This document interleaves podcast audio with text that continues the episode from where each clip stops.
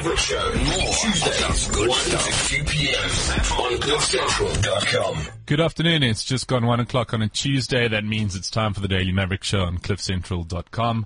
I'm joined in studio by Simon Allison, our Chief Africa um, coverer, reporter, correspondent, um, Maverick. Uh, welcome back, Simon. It's been a while since we've had you in studio. Yeah, it has. Um, it's been an eventful couple of weeks, but I'm alive. Made it back good. from Thailand. Thailand. A little bout of dengue fever, which was exciting. Oh wow. Um, Okay, well, as long as it's not, uh, yeah, a, little bit of overshare there, but thanks, Simon. You're Uh, welcome, happy welcome. to have you back anyway. I think just make sure you sit in the corner there and don't breathe this way, don't cough this way. Duncan and I might just, uh, might just call the Ebola police on you. Um, so we'll be covering a couple of uh, issues from the First Thing newsletter, which you can also get at cliffcentral.com under the Daily Dose banner. Uh, we'll have Greg Nicholson joining us in the studio a little bit later to tell us about um, some of the um, efforts and the plights of the TAC that he's been covering. And we'll have Rebecca Davis on the line uh, to us from Cape Town, uh, attending a press conference about mortality rates and the causes of uh, death in South Africa and uh, probably some interesting stats to come out of that, I suspect. But uh, we'll kick off with a with an interesting um, snippet from this morning's First Thing newsletter, which showed that experts at um, in, in Oxford, uh, in England, uh, have noticed that after some studies that they've done, that the HIV virus is becoming less destructive, which is quite interesting and surprising. Usually you expect viruses to mutate and evolve and become more destructive, like we've seen with the TB virus becoming drug resistant and becoming a very big problem in South Africa. It's quite strange that it's, uh, it seems to be going the other way. It is. It's almost counter-evolutionary at first. Um, but then I guess the the argument is that actually by becoming less dangerous.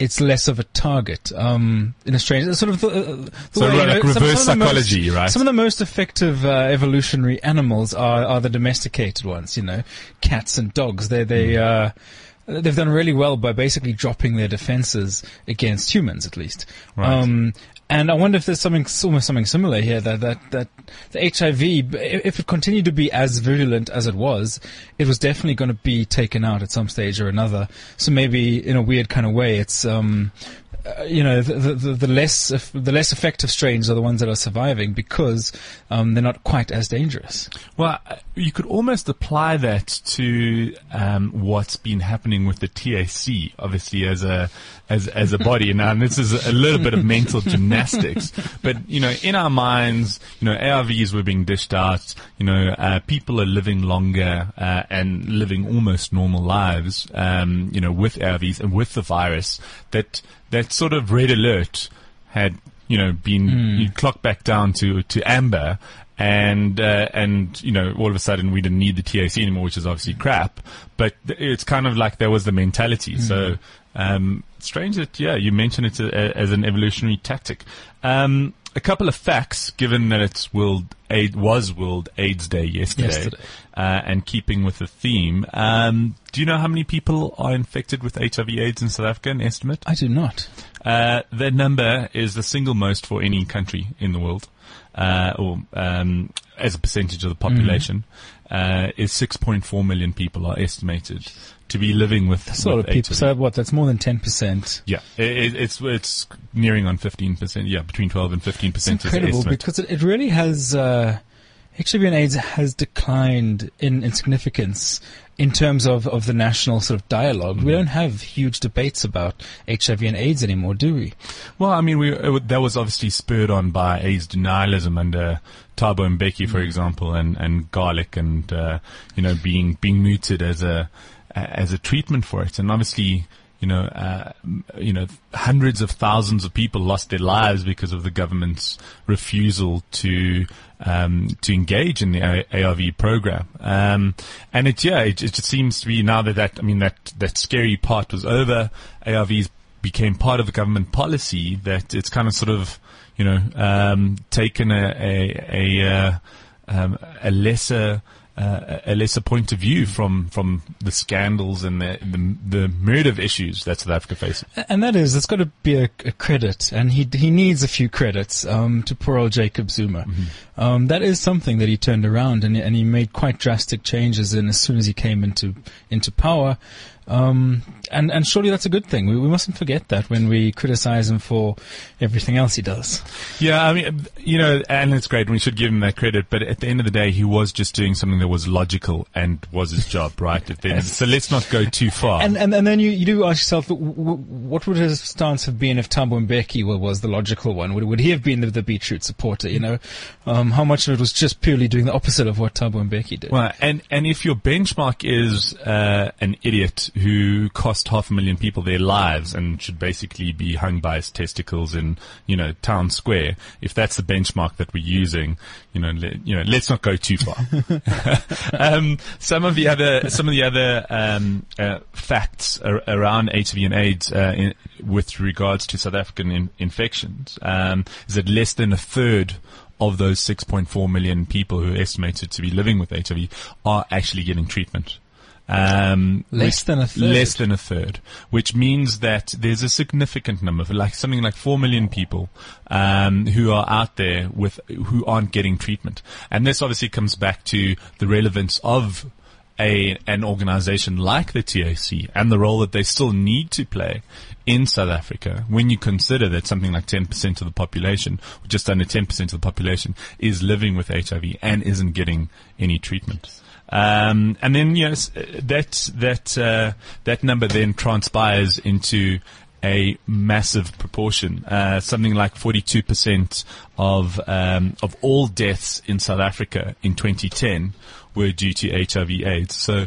280,000 people were estimated to have died from HIV/AIDS related uh, causes in 2010. So this is interesting. I was just listening to uh, Stephen Grootes in the midday report as I was driving into the studio, and he had uh, Pali Lehohla, the South African sta- stati- statistician general, on the line talking about uh, the death figures for South Africa. Um, and interestingly, if, officially, I think um, there's only something like 27,000 people died from, from HIV/AIDS in the last year. Um, well, according, according to the official according to the official stats. And of course, there's this big uh, discrepancy between what doctors actually put on their death certificates and and what you know the real cause of diseases. And, and I mean, how do you tell these things? Because someone ultimately doesn't die of HIV; they die of say tuber- tuberculosis. Um, And that's not what gets recorded as the official cause of death. Yeah. Causing the, the discrepancy between the estimates and, and the actual numbers. Um, we've just been joined by Greg Nicholson. Thank you for making it into the studio, Greg. Uh, yeah, we, uh, we've, we, we've just run through a whole bunch of, of AIDS, HIV AIDS stats and facts. Um, yeah, we, we straight into the death, straight into the death and destruction. Not even, not even the, the the holiday season. yeah, not even the quirky random fact anymore, just straight in with the death. But uh, given uh, it was World AIDS Day yesterday, we thought we'd uh, we'd look up some of these stats just to just to you know bring home the impact. You know, it's almost been out of sight, out of mind for a while, and um, which obviously leads into a lot of the troubles that the TAC is finding, in that people think that now that the ARV program is being rolled out by government, it's no longer an issue. It's no, they no longer have a role to play. But looking at these states, stats, 6.4 million people estimated to be living with HIV in South Africa. Less than a third are getting treatment, and still something like 280,000 people per year are dying from HIV AIDS related issues. Um, you've been following the TAC's plight. How's it going with their fundraising efforts? Um, are they going to see see it through into the next year? So far, it hasn't gone so successfully. They aimed to raise 10 million rand uh, during the month of November, but they only raised, I think it was almost 2 million, and that was with a really, really big international campaign pushing for all these things to raise a lot of money and drawing in people like um, Archbishop Desmond Tutu, Graça Machel. The Daily Maverick. The Daily Maverick, we definitely did support them quite a bit, and and it's actually quite scary because even with this huge campaign, if they can't even raise, they didn't even manage to raise a fifth of their targeted um, um, funds. It's looking quite worrying. At the moment, they said their latest announcement, announcement yesterday was that they are close to sealing a $1 million deal, which would be 10 mm-hmm. million, you know, about mm-hmm. 10 million rand, which would really, really help them. So this is basically just enough to get them through into next year, which will give them more time to fundraise for the balance of the 35 million rand budget that they need That, on an annual basis. That's right, but it could be quite scary because what they'll end up doing is if they don't get that um, that that full operational budget, they'll actually cut down their programs. So mm-hmm. It looks like now they've got enough money, for example, to run one key program, which would be the sort of Eastern Cape health health issue, just to try and to try and improve just general services in the Eastern Cape, largely at clinic and hospital level.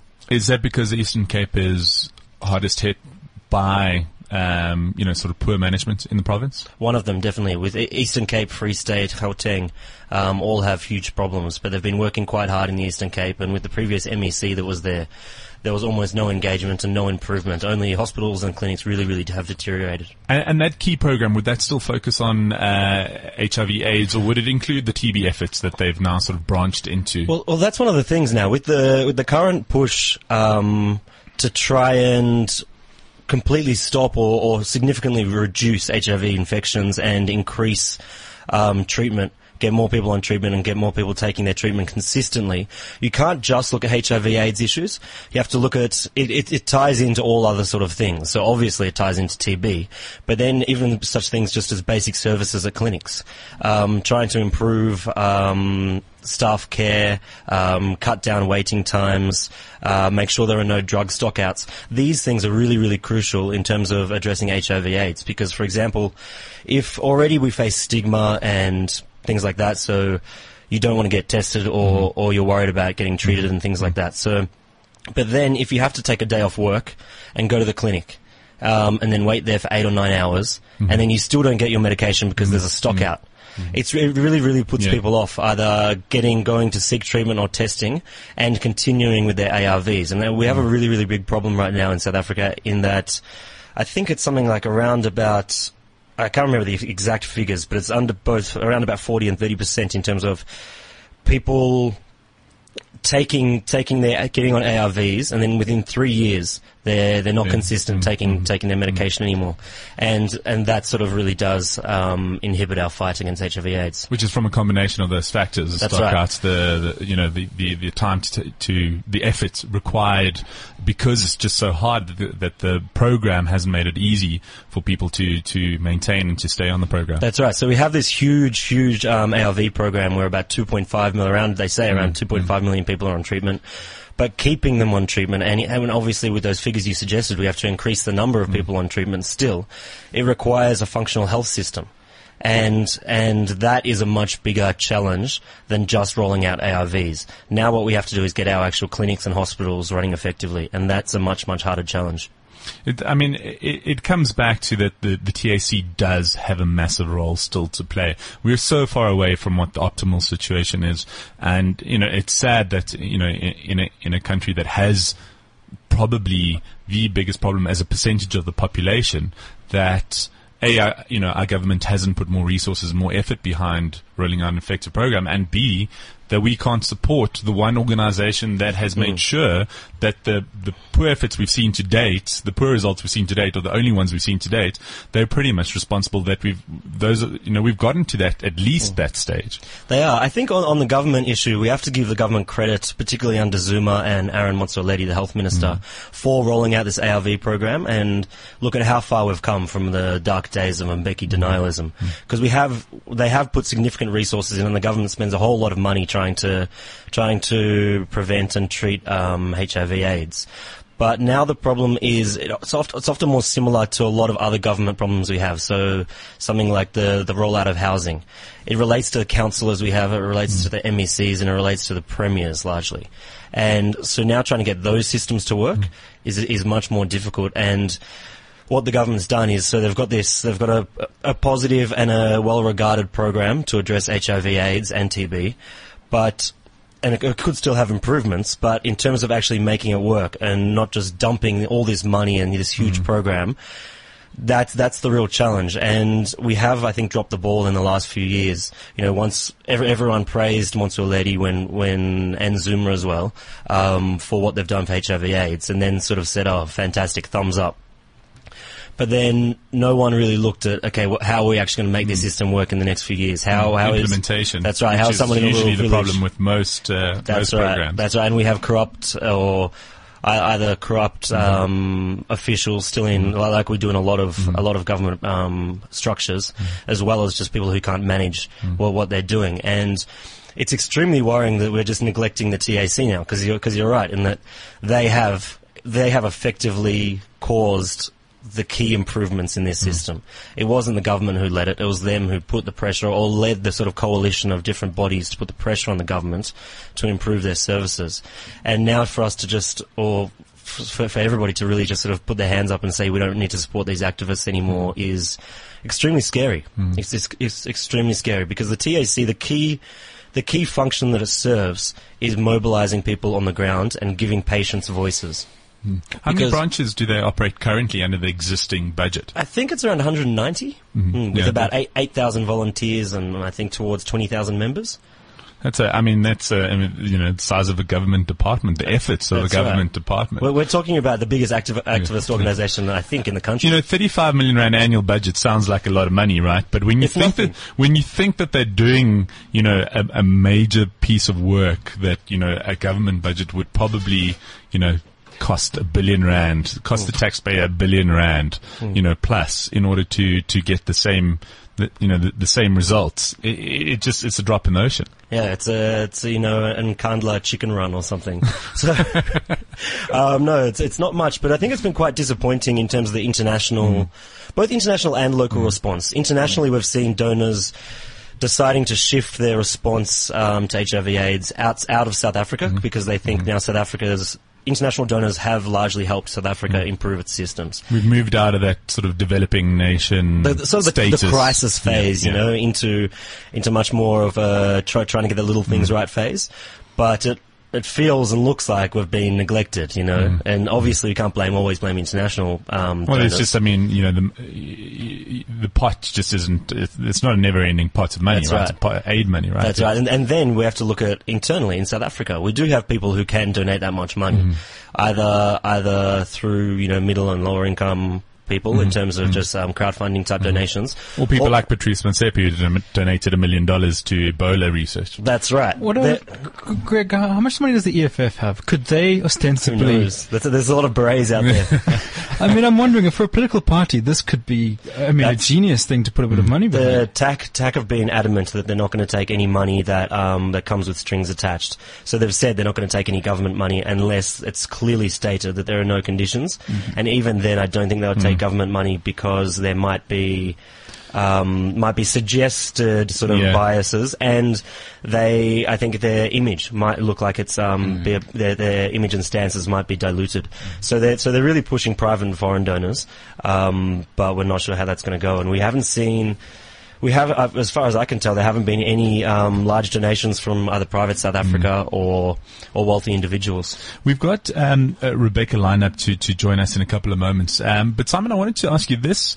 So an issue like this is a breeding ground for fake drugs to basically enter, you know, people to start peddling something like fake uh, easy Beetroot access. and nutritional supplements. No, no, no, no. things, So so- fake ARVs, and, and this is, uh, you know, we often see this stories coming out of the out of the continent where there are, you know, um, cartels pushing, you know, fake drugs onto uh, onto poor, unsuspecting Africans. I don't know if this was a story that maybe you had covered in the past or not, but it's something that that stuck out, and you can just see this as a fertile ground for you know desperate people to be taken advantage of. Well, you know, it, it depends a lot on the on the specific um, context of the drug itself. And with ARVs, I think now um, we get our ARVs from India, um, and they they, they come uh, they're basically generics. Um, and the thing is, you're going to struggle to make fake drugs cheaper than the real drugs are made. Yeah. So I don't think it's it's so much a problem when it comes to the likes of ARVs.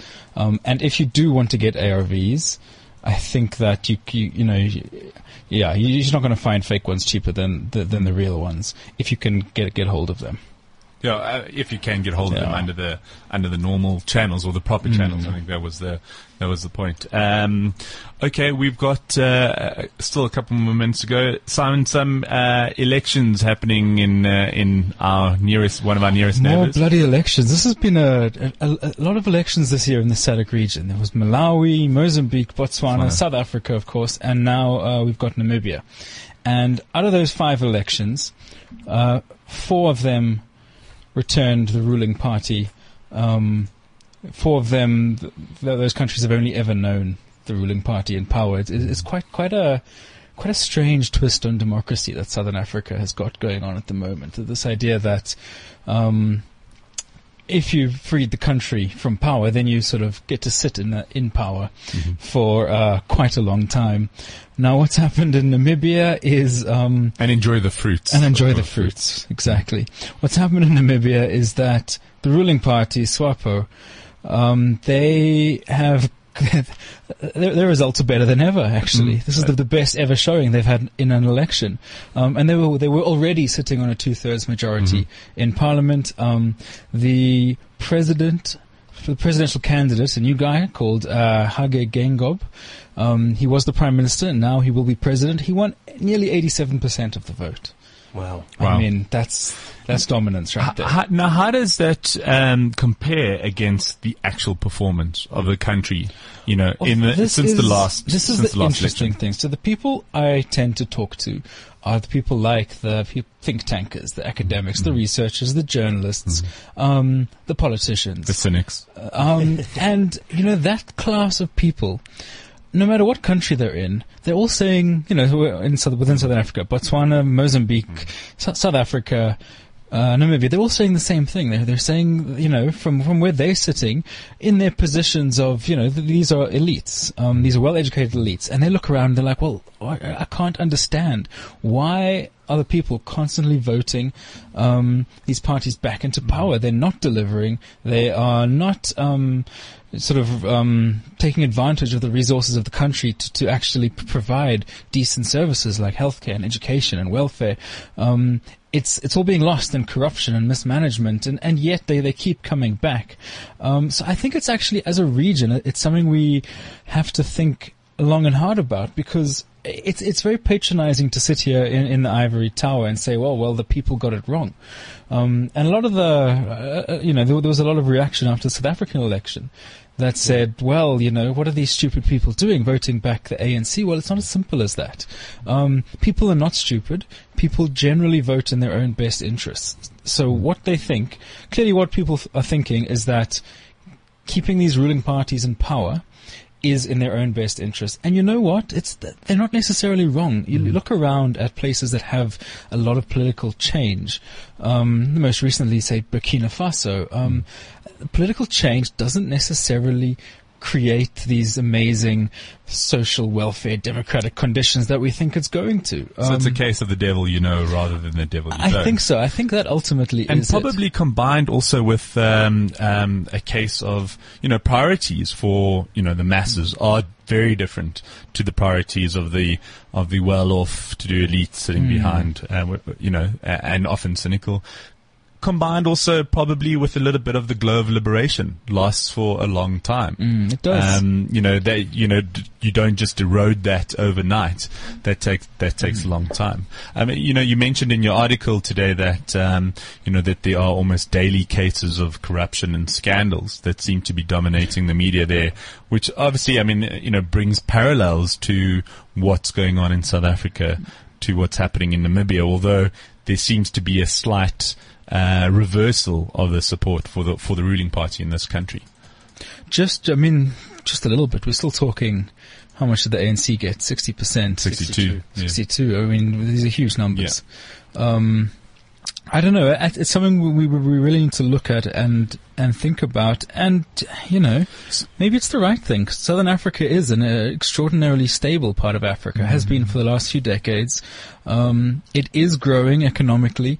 Um, things are getting better for the people in this region. Maybe we just need to, you know, as, as are the uh, the sort of educated literati intelligentsia, we just need to calm down and just accept that things don't happen Keep that calm quickly. and, and drink wine. um, yeah, and also, I mean, the, the base, the standard of living that the masses have, have come off, you know, I mean, their lives have improved significantly. So it's not like, uh, you know, it's not like they have the, the, the complaints and, and grievances that, uh, those elites, um, have. But what does this mean for Namibia? 80 odd percent majority. Um, what are your fears, you know, that they can do with, with that majority? Well, well, this is interesting. So in, I think it was June or, well, it was, July, it was late July or early August. Um, the ruling party SWAPO rammed through 42 constitutional amendments. Now, some of these were just, you know, changing wording and, and just, just tightening up the constitution, but some were fundamentally altering uh, the, the sort of makeup of the state. Um, they introduced this position of a vice president, which did not, did not exist before. Um, they also introduced uh, something like 18 new members of parliament, um, a bunch of whom would be um, appointed by the party instead of uh, sort of elected from the lists. Um, so sort of almost like a discretionary um, fund of MP seats that they could dole out to supporters.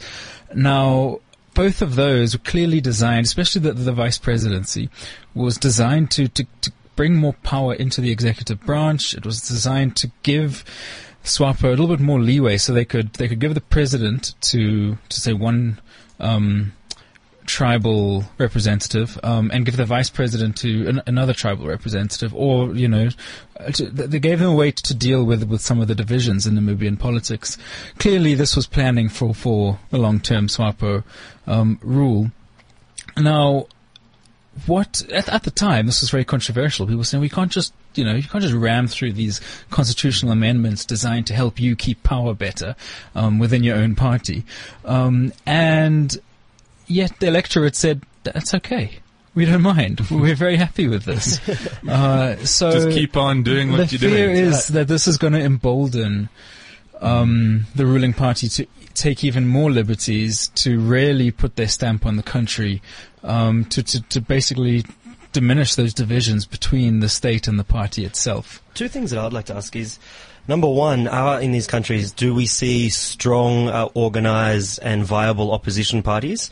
And and secondly, um, can how trustworthy are these elections? Um, are they free, fair, and credible? Since the Khampepe report on the Zimbabwean election, you know, 12 years ago, it seems hard to trust anything It now. is. It is hard to trust. I think that the Namibian election's fine. No, no one's raising any complaints. Um, as far as their opposition parties, no, that's a big problem. They, they do not have any kind of credible or legitimate opposition. The, the most serious Now, opposition. maybe there's an opportunity for the EFF expansion into. There is. There is. There's a Namibian Yeah, NEFF, Um, there is. and they they heckled the the SADC Observer mission as they delivered their results. Sounds quite like EFF. it does, doesn't it? I think there are I'm only starting to see a pattern. There are only here. four EF Ni- Namibian EFF members or something ridiculous. Um, they're a complete non uh, non-entity, but they do make for some good headlines as as they always do. Um, so no, th- that's a problem that there isn't really um, a strong opposition. It, it was an interesting case. Um, this guy called McHenry Venaani, and and he. Um, He's an opposition leader from the, the Democratic Turnhalle Alliance. Now he came second in the in the presidential vote. He didn't even manage to, to win five percent, um, and he still came second. But he, you know, he, he was interesting because he would go and like spend five nights in a in a shanty town, um, in a shack, and commute to work with the people, and then he'd go to a sort of tribal reserve area and spend a few days there, um, and he'd go to his rallies on donkey carts and stuff like that, and and he caused quite a stir. There, there was a lot of he got a lot of attention, and uh, but but you know ultimately. Um, even his relatively sophisticated campaign made absolutely no dent whatsoever in the final numbers. Um, we're going to have to leave it there for, for a moment, Simon. We've got uh, Rebecca Davis on the line from Cape Town. Rebecca, you with us? Hello, how are you? Uh, we're, we're, we're good. Uh, believe you've just come from a press conference about something quite morbid.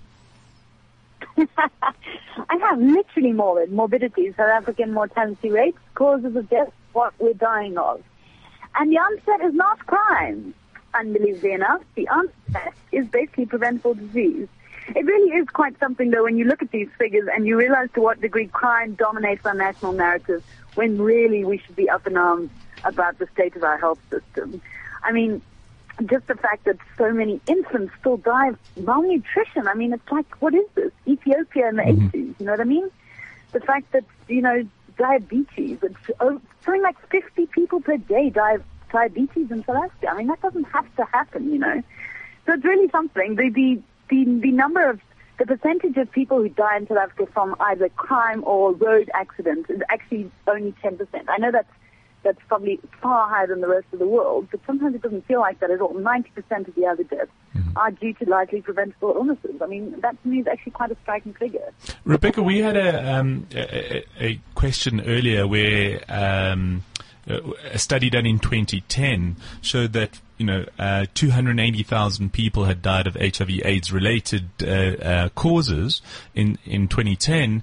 But more recently, we've we've seen that the number actually officially attributed to that uh, co- coming out of statistics um, uh, is is a much smaller number, only twenty seven thousand, or you know, just ten percent of the, the number that's actually estimated. What did those numbers come through in the in the conference today?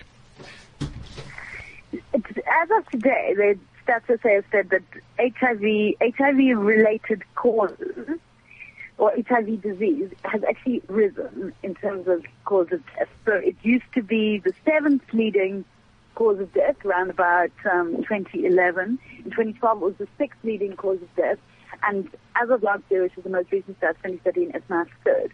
But they said it's not necessarily cause for um, assuming that that uh, the you know that, that, that there's a great prevalence. Just more the doctors are now feeling more comfortable about about recording it as a cause of death.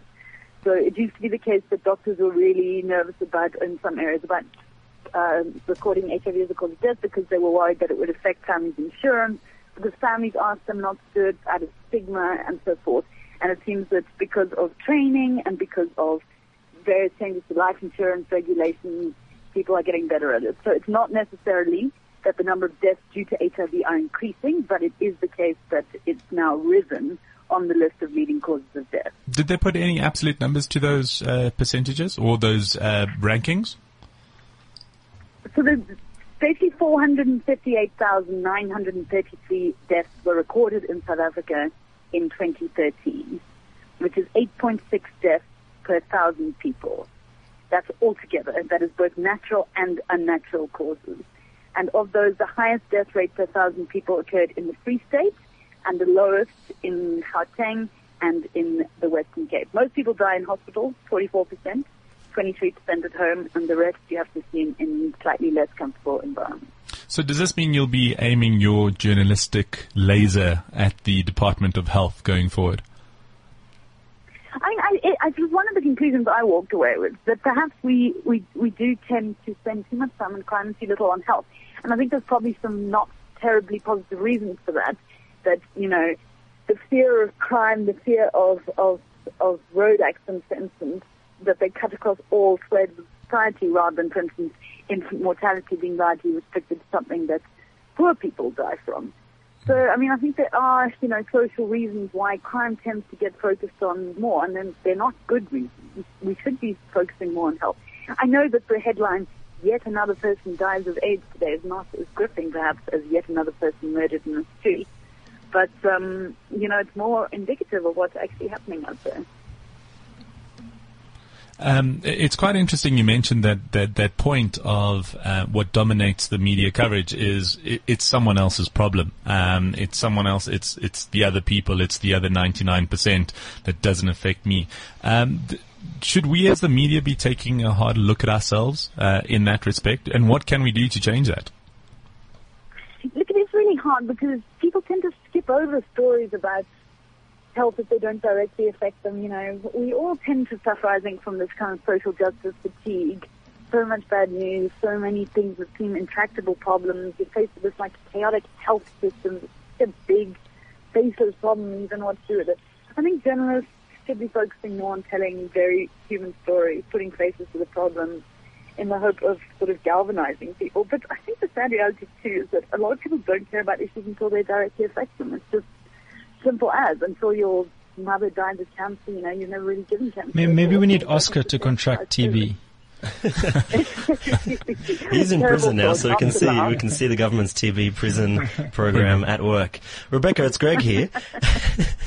I just want to ask: Greg. Did did the chief statistician have any harsh words for the government on or or society on these preventable um, diseases being the largest causes of the deaths, or did he just sort of present the numbers up front and let you make your own interpretation?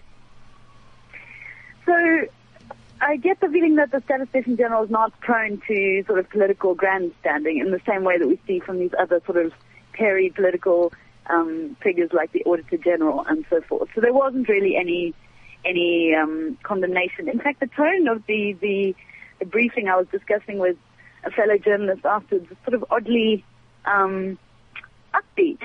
there were moments of, of levity, which struck me as a bit odd considering the the sort of dark subject matter and also some strange sort of philosophical statements. So he's, the statistician general started off by defining death for us very handily because of course it is something that we all grapple with.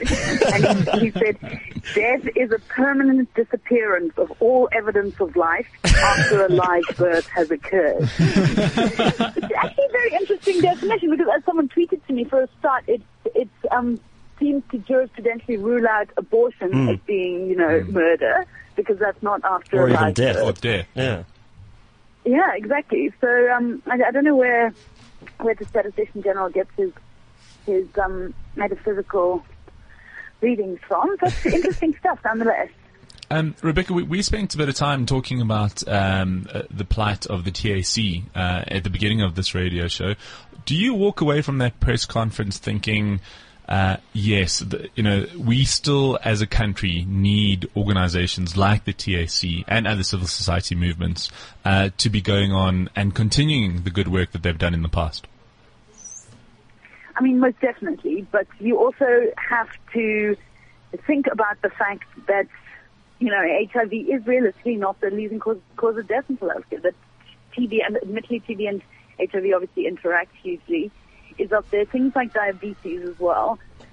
So while I, of course, fully acknowledge the work done by the TAC and particularly historically, we've also got to look at the fact that, you know, there are a lot of other health issues out there other than AIDS, and that there are a lot of other civil society organizations trying to do their best they can with budgets far smaller than what the TAC is asking for.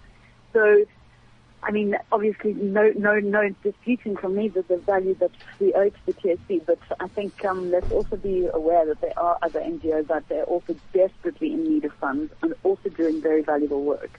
Um, before we let you go, uh, you wrote another piece about some justice being served for a change, it seems, in our courts uh, about the um, Supreme Court of Appeal that handed out a sentence to J. Arthur Brown, he of the Fidentia notoriety.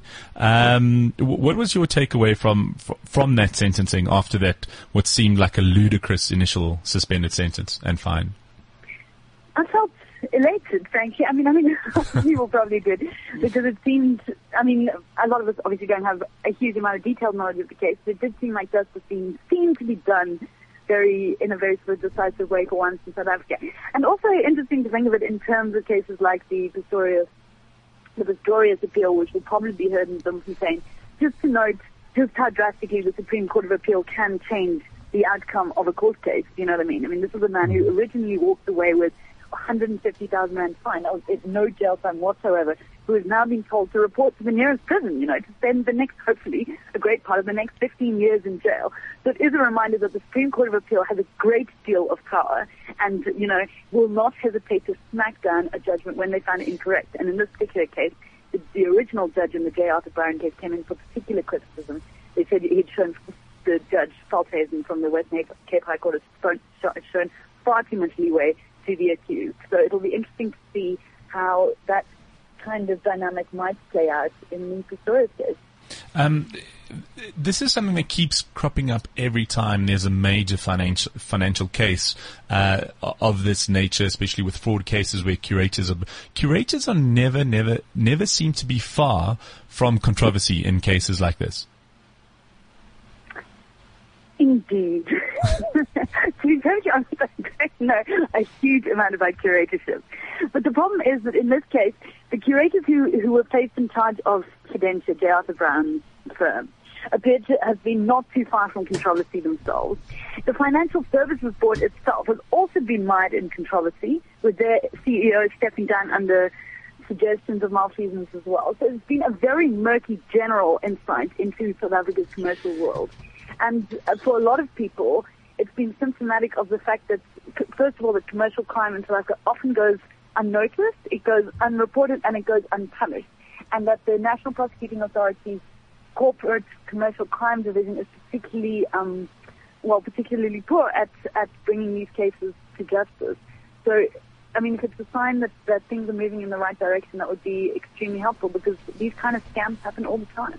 Yeah, I, I was uh, just thinking back to the um, Barry Tannenbaum case, um, pyramid scheme, and um, and that also ended up with with a case of you know the creators. Uh, being pointed the finger at, and, and it's just, I mean, when you look at the fees that these guys end up, you know, pulling out of these schemes, at the end of the day, it seems like the only people who win uh, are the curators at the at the end of the day. So I'm not surprised that you know There's some lawyers making a few bucks as well. yeah, it's always you know when when these things happen, it's always the lawyers that are the lawyers and the damn accountants, and you know the people keep getting screwed over. It seems. Um, No, that's true. And you know, in this case, it was a particularly poignant situation actually because J. Arthur Brown and his cohorts, and possibly the curators, lawyers, and everyone else associated, stole money literally from the mouths of orphans and mm-hmm. widows. I mean, these are people who were dependent on the Mine Workers Provident Fund, which paid out to the mm-hmm. families of injured mine workers. That is where the money was coming from. This isn't some like faceless, victimless crime where you know a big company got a bit skimmed off the top. This, this, this is money for school fees, for funerals, for retirement. It's really terribly, terribly sad. and amounts that ran into the billions. Um, you know, so to think that the, the initial fine was 150,000 rand with a suspended sentence, you know, maybe that judge should be put on trial for handing something down like that down. And it seems hugely unlikely that any of those people are really going to recover their money. Um, there was talk of a few, a few million being paid out, but I've heard from people saying they still haven't seen any of that money. They don't know what, what's happening, and you know, I doubt that money's coming back to them. Cool. Just, just, just quickly, Rebecca, this the change in judgment from the High Court to the SCA seems so huge. Did the Supreme Court of Appeal have any have any harsh words for the High Court judge? Because it seems it's it's such a huge difference. Of, of, sh- surely the Supreme Court of Appeal must have rebuked the High Court and sort of um, set a set a tone for how things should go forth. Yeah, they did. They absolutely did. Because the minimum prescribed sentence for a start in cases of fraud exceeding 500,000 rand is 15 years in jail. And Judge Anton Veldhuizen in this case thought there was sufficient um, leeway to not impose that sentence. But he also took into account stuff like the fact that J. Arthur Brown had been scorned by his community and scorned by his church, which he seemed to think was a, you know, a punishment in itself, which I think a lot of us would, would say is crazy when you're stolen well, being you know at the wheel when a million a billion rand goes goes missing. They did. They said that um, that Veldhuizen had uh, had been you know deserve, was deserving of censure. That he he got it wrong essentially. And um, one wonders. I'm not sure what the answer to this is, but what happens in cases like this? What happens when a judge is declared by the Supreme Court to be deserving of censure? Are there steps that go, get taken? Are, are they subject to disciplinary review? I'm not sure what happens there. I don't know if you do. I wonder No if- idea. Yeah. I wonder if they're given a buy over next week's uh, next week's game. That's right. they could sit on the sidelines. um, Rebecca, thanks so much for joining us. It's always a pleasure to have you on the show, and uh, we look forward to chatting to you again soon. Thanks, guys. Keep well. Yeah. Cheers, Bex. Cheers. Um, Greg, you uh, have got, what, what's coming up for you? I believe you've got uh, you've been assigned to the EFF conference um, coming up in a couple of weeks' time. Um, you looking forward to that? What are you expecting? Uh, I'm expecting chairs coming at my head and bricks and pangas. Who knows? Actually, to be honest, I have no idea what to expect. Like honestly, the some of the regional conferences, such as in Northern Cape, I think it was Northern Cape, where where we've seen actually blood, literally blood on the floor, um, with with delegates fighting, and they're they're fighting for positions, and I think it's largely because a lot of the people who have joined EFF are former ANC Youth League um, structures who were disbanded by the ANC National Task Team to the Youth League, and and lost their livelihoods or, or their future access to positions and potentially further wealth that comes with those positions. And so, so What are you implying? yeah, I mean, the, the ambition of a corporate, uh, of a political career, I mean, you know, to serve the people really is what they've of course, missed out of course. on, No, I wouldn't imply anything. Yes. But so, so there is extreme, extreme um, tension over who gets access to a relatively smaller amount of positions if you compare it with, with what you might have got if you're if you were rising in the ANC. So we actually have seen blood on the floor at multiple um, ANC conferences so far. So I wouldn't be surprised if we do see some some actual fighting, um, some real shit go down. So I'm going to be prepared for that. Just So uh, we were talking about this, you know, just looking back to when we all went and and uh, and covered the ANC national conference in 2012 in in Mangaung, and obviously the EFF conference is going to be in Mangaung now. This is going to be the first national conference. So um, yeah, it's just weird to to kind of go have you know no idea what to expect. You know, it's their first one. You know, what's the organization going to be like? Uh, you know, at least with the ANC national conference, you've got you know they've had they had quite a few conferences. Um, you know, before um, organization was you know I guess could always be better. Um, but at least you know they've got the budgets and the and the experience of, of, of previous ones. So not quite sure what to expect with um, with the EFF this time around. I think I think that's the interesting thing as well going forward because the EFF really have made an impact on politics. Everyone knows it and can feel it. But the future of the EFF and whether it's going to be a viable and sustainable party that can build and potentially either challenge the ANC or get enough votes to then potentially enter into some sort of coalitions to, to govern certain areas will largely depend on their organisational stability.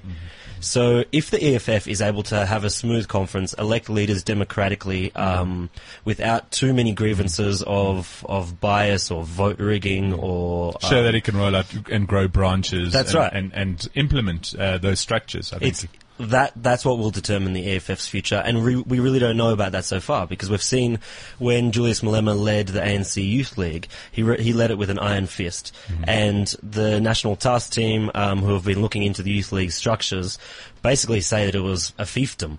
You know, it was, there was, there was gatekeeping. Um, any anyone who who spoke out against the leaders were crushed without without mercy. And I think if, if there are those same tactics in the EFF, we'll see it split and dwindle again. It's never going to grow, and I think we'll, we'll see it turn into a cope. If they can actually maintain some sort of internal democracy and stability and unity um, within within competitions and, and contested elections, then we might see it grow. But that's what that's what we're waiting to see. But it's going to be quite interesting because you have this set of leaders in the EFF, Julius Malema and those around him, who are so powerful and so strong and so publicly known. Will anyone challenge them? And and if people do challenge mm. their leadership, how will they be treated? Mm. It- It's almost as if they'll need. I mean, obviously, given his history and how the youth league was run, as you mentioned, uh, it's almost like they need someone to come in with it on the ground stuff. You know, that the actual, you know, bricks and mortar uh, efforts that are required to to grow a political party beyond just you know shouting in parliament and and cause and grabbing headlines. And that's going to be the thing, because obviously this stuff happens, you know, behind the scenes. Mm-hmm. So I think it's going to be a chance for us to actually be able to judge and evaluate mm-hmm. how they've gone so far. We'll see how many branches they've set up, mm-hmm. how many members they have, and whether they can actually even run a conference. Because running a conference is actually a huge task. So it'll be really, really interesting to see whether they do have, if, if the EFF does have people in, you know, in the background who are working very hard to set up these structures, because it's growing very fast and they must have strong organizational capacity. And and whether they can they can survive for the future. But I'm not sure if we can just touch quickly on another story that I'm not sure yeah. if it's come out today that isn't the most positive sign for the EFF. Uh, do you know a guy called Papiki uh, Babuile? No. Who um, he was an ANC Youth League member, Yeah. and in the run-up to the ANC's Oh, yeah. 2012 Yeah, Mangaung yeah. conference, um, he was charged for assassinating another youth, Mm. you know, so ano- another ANC leader. Convicted murderer. That was He's now been convicted of murder, Mm, and then a few days later was elected the leader of the EFF in the Northwest, Mm. allowed to stand, a convicted murderer. and the EFF is out here defending defending themselves, saying no, he's going to appeal, so we must let the court procedures run its course. But I just I don't Mm. which think again could be years. it, c- it could be years, and, and I, I- I just don't think it's a good image and a good tone to set for the EFF. EFF if it's trying to move away from the ANC. We have Julius Malema's charges still outstanding against him. We have now now the leader in the northwest, where they do have a strong base, um, is charged with murder. What does it say about the EFF in comparison to the claims that they have against the ANC that Zuma won't pay back the money? this guy's convicted of murder. Um, Greg, is there any possibility that we could see any sort of maybe big name defections, you know, to the EFF being announced at this at this conference? I mean, uh, you know, have they caused enough of a ruckus that you know there might be you know people who are unhappy with um, you know internal politics at, at uh, Luthuli House that they might uh, you know see this as an opportunity to move across onto something that's growing momentum regardless of you know the lack of perceived st- structure.